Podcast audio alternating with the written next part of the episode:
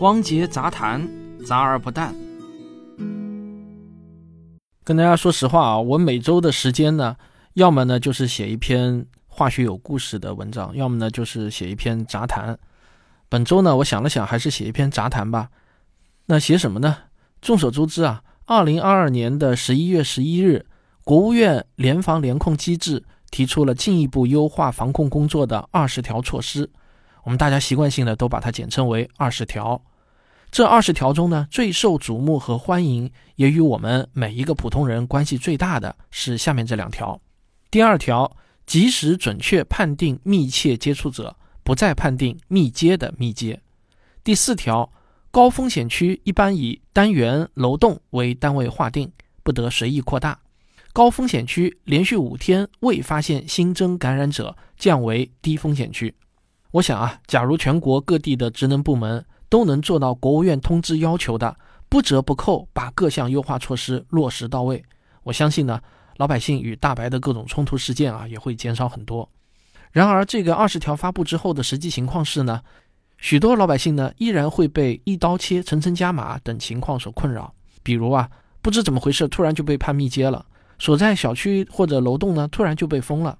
而且啊，最苦恼的是呢。根本就没有一个权威的官方的信息源可以查，也就是说，我可以去核对一下，我被判密接或者我们家楼栋被判高风险区是不是真的？这会不会是物业或者居委会自己的决定呢？那么有没有地方可以去核对一下呢？说实话也没有，至少啊我是没有发现。其实呢，老百姓呢都希望能够得到一个明确的说法，就是我凭什么被判为密接？为什么我们小区或者我的楼道被封了？你们是不是按照二十条的要求严格执行的？但是啊，如果一去问，往往得到的回答呢，通常都是标准的这个口径啊，就是我们接到上级通知，根据专家的研判等等啊。那么密接和高风险区的判定依据到底是什么？要做到国务院要求的及时准确的判定，它的难度到底有多大呢？不瞒大家，我花了不少的时间做了一番的研究，而且呢，还向专业人士请教。最后呢，我得出了这样的一个结论，这个结论啊，可能有一点耸动啊。结论是这样的：在一个日新增感染者数量超过一百例的中小城市，或者日新增超过一千例的大型城市，想要做到及时准确的判定密接，那几乎就是一个不可能完成的任务。那我这个结论是如何得出来的呢？我们要先从新型冠状病毒肺炎防控方案第九版开始入手。第九版一共有十四个附件，其中的附件五是密切接触者判定与管理指南，附件六是新冠肺炎疫情风险区划定及管控方案，里面啊对密接和高风险判定都做出了非常细致的规定。比如说啊，关于密接的判定标准，它这里呢就列举了九类人员啊，当然文章比较长啊，大家想了解的话呢，自己可以去查文件，是在第九版中的附件五。和附件六，那为了节约时间呢，我这里就不再多念了。那我相信啊，大家只要浏览过一下，或者哪怕只是扫了一眼，也就不难发现，其实我们的第九版防控方案对密接判定的规定可以说是非常细致入微的。而且在附件五中呢，甚至还有一个五杠一交通工具密切接触者判定指引，那这份规定就更细了。判定密接的标准动作是这样的。流调工作人员必须把一个感染者在过去两到四天内的所有行动轨迹啊，关键是看他的采样时间，还有这个阳性检测出来的时间，呃，有的是两天，有的是四天啊，这个不一定的，就是要把这些呃感染者所有接触过的人都要详详细细的调查出来。说白了，这个其实是挺难的。你也不妨自己回忆一下，我自己最近四天都去过哪些地方，接触过哪些人。你会发现，要把过去这几天所有的自己的行动轨迹给他回忆出来，包括接触过的人也都回忆出来，这可不是一件很轻松的事情。然而，流调人员呢是要在两小时内抵达现场，二十四小时之内就要完成所有的报告的，这是第九版防控方案明确要求的。疾控中心到底要投入多少人力资源才能完成对一个感染者的流调呢？就是按照要求来的严格的流调啊。为此呢，我专门请教了一位疾控中心的主任医师，他是这么回答我的：一般来说，病例居住地、工作单位各一组人，每组两个人，再加上其他辅助人员，最起码五个人完成一个病例的全方位工作，这已经是最低配置了。我们去现场排摸轨迹、判断密接，还要现场采样看环境污染情况，编各种短消息，填写各种系统数据，写各种报告，事情比你想象的要多得多。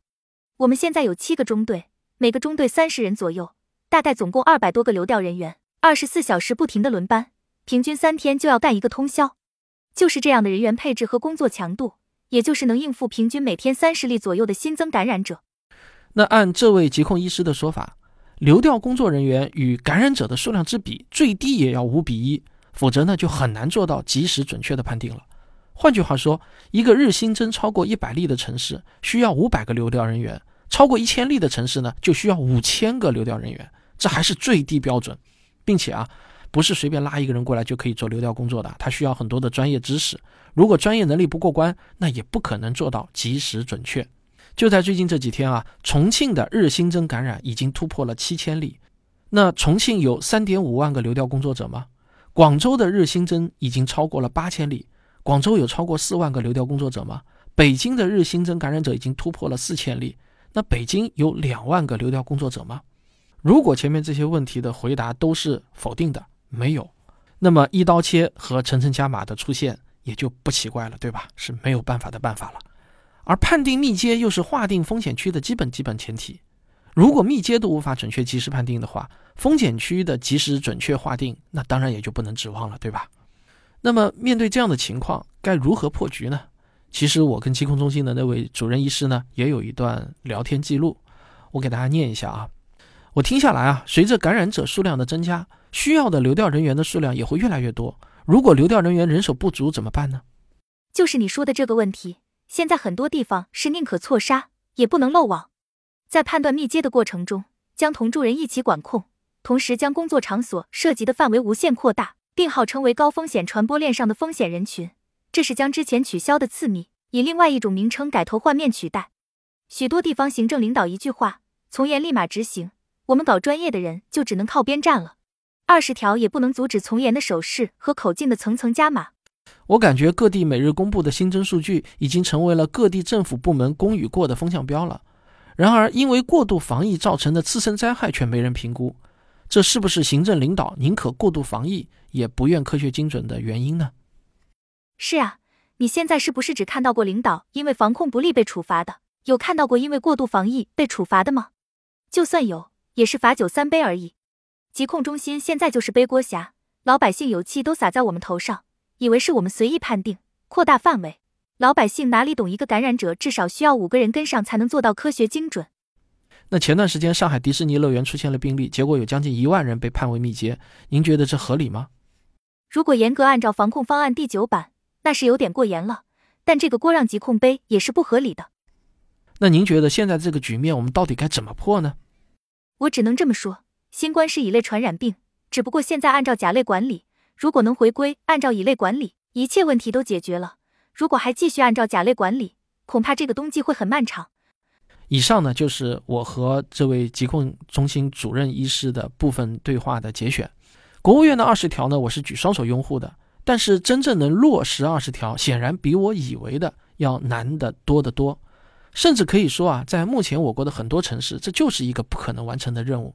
有规定，但是无法执行，那么规定也自然就成了纸上谈兵。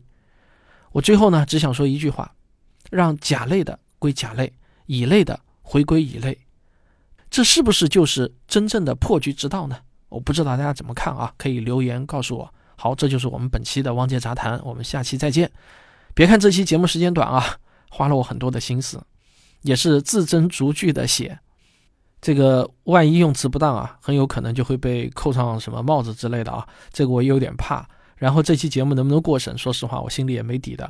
如果你们现在能听到，那说明过审了；如果听不到，我这句话就当是自言自语了。好了，下下期再聊。